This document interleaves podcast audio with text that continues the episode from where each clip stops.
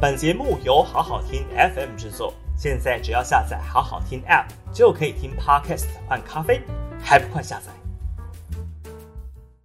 好好听 FM 的朋友大家好，我是平秀玲。5月25号的今日评评理哦，我们来谈谈防疫当中的政治哦，那已经成为无理取闹了。柯文哲确诊那当然各方反应很多，那也有不少人是幸灾乐祸。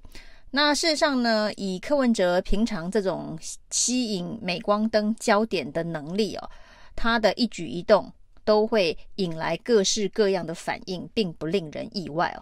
但是这个其中呢，有一位是周玉蔻哦。周玉蔻呢，在他的政论节目当中哦，激进无理取闹的质问柯文哲为什么不吃药，为什么不服口服药。那当然他要反讽的是，柯文哲之前不断的要求指挥中心呢，要加速给药的时程，让这个快筛阳性不用再做 PCR， 65岁以上的长辈就可以先拿到口服药。那这件事情当然是大大的打脸了指挥中心的陈时中，以及呢这个前副总统陈建仁了。当柯文哲不断的呼吁快筛阳要视同确诊阳性，原因是要加速给药的流程哦，不要让这一个需要在黄金时期是3天到5天需要投药的这个确诊者错失这个黄金时期。大家都知道，在这个疫情大爆发的初期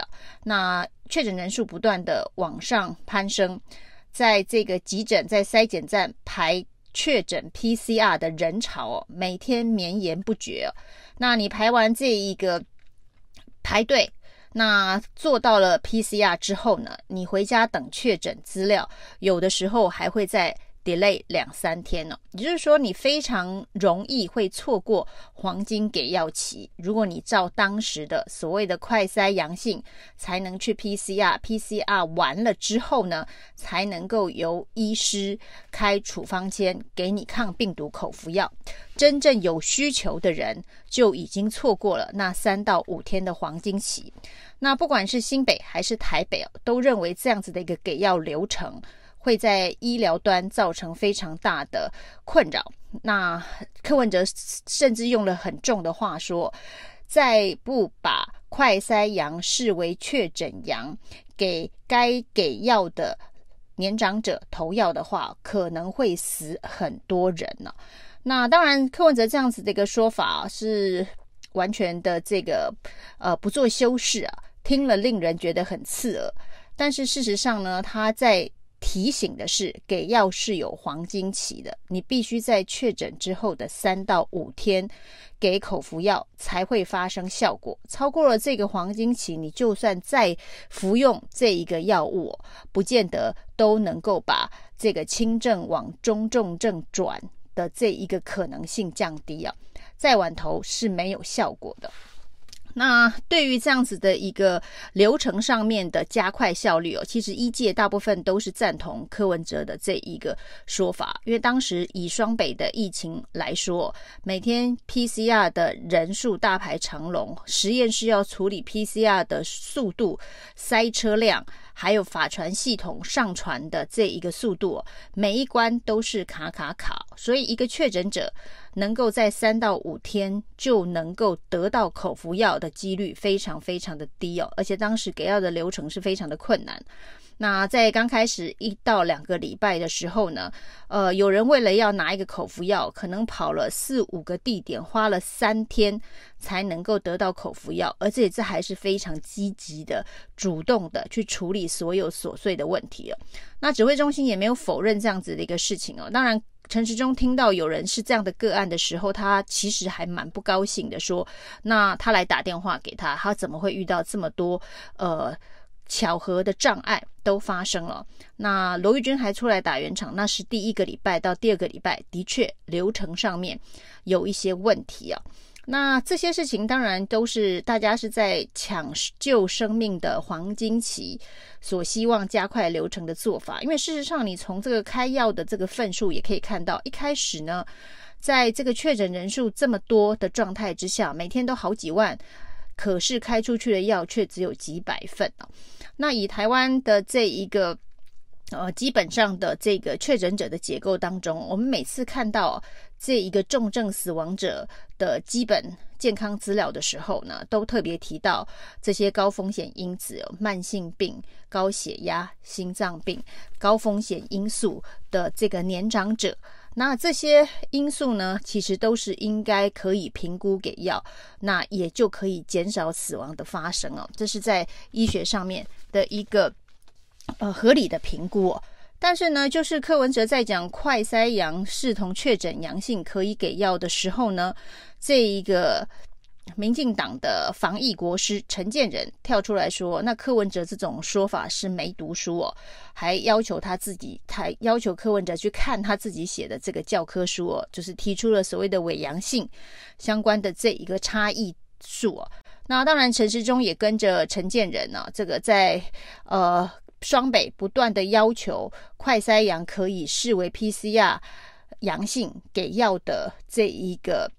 那一两个礼拜哦，那陈时中甚至还暴怒说这样子不合法律哦，那有对人权造成限制，因为你视为确诊之后就是必须有隔离的天数，就是人权造成限制，然后呢这个给药的医生可能会负担医疗风险等等，那这些理由那也反对柯文哲的快筛阳视同确诊阳。但是台湾的这个重症死亡的这个人的分析啊，资料分析当中哦，现在发现哦，有50%以上的人都是在确诊5天内就死亡哦。那这是一个表示我们的医疗体系所谓的不管是抗病毒的口服药或是后续的照护，没有办法在这一个最黄金关键时期接住这些确诊者，给他适当的防止他从轻症转往重症，就是说当你确诊治疗的时间太晚的时候呢，他得知确诊到他死亡的时间就会缩得很短，这就是现在台湾所发生的这一个现状。那现在终于好不容易5月12号以后呢，65岁以上的长者可以开放为快筛阳视同确诊阳性，由医师评估是否需要给药。它开放的是65岁以上的长者，那5月26号才要全民适用。那柯文哲呢，在这一个快筛阳之后做了 PCR 阳性啊，那幸灾乐祸者当然非常多。周玉蔻就一直逼问他，你这么要求指挥中心呢要听你的话提早给药，你为什么不吃药？他连续问了他很多次，你为什么不吃药？那是不是因为没必要，所以大家可以不需要急着要开药？那事实上呢，以柯文哲的年纪，他是64岁、那指挥中心现在并没有让64岁以上的人也视为快筛阳视为确诊阳性可以开药，那现在能够开口服药主要是以65岁以上的长者在进行医师的评估，所以柯文哲基本上并没有符合给药的资格。如果此时此刻呢，柯文哲还真的听了周玉蔻的话去吃了这一个辉瑞的抗病毒口服药，他恐怕就是一种特权了。那柯文哲应该享有这个65岁以上长者才能够有这个口服药的目前的条件跟标准吗？柯文哲周玉蔻是在要让柯文哲需要特权用药吗？还是柯文哲听了周玉蔻的话去服用了这个辉瑞口服药？周玉蔻再开一集的节目骂柯文哲特权用药。那事实上今天这个蔡英文总统到这一个北荣去视察的时候呢，黄珊珊也特别提醒蔡英文总统，就接下来5月26号开放所有人都可以快筛阳视同确诊阳进入整个给药流程之后呢，因为呢现在还是要求65岁以上才能够评估用药，他希望蔡英文能够要求指挥中心转达清楚这样子的一个限制哦，否则所有的民众哦，就是自己是快筛阳之后就开始要求这个医护体系要提供药物，那这个就是一个不符合现在的状况，到时候呢，这个基层的医护人员可能跟民众之间又会发生许多的这个纠纷呢。事情已经够多了，人力已经不足了，还要不断的解释啊，这个65岁以上才能给药，希望指挥中心能够清楚的传达这样子的一个讯息给全民哦，让大家知道65岁以下就不要执着的要求医生要进入给药的这个流程了。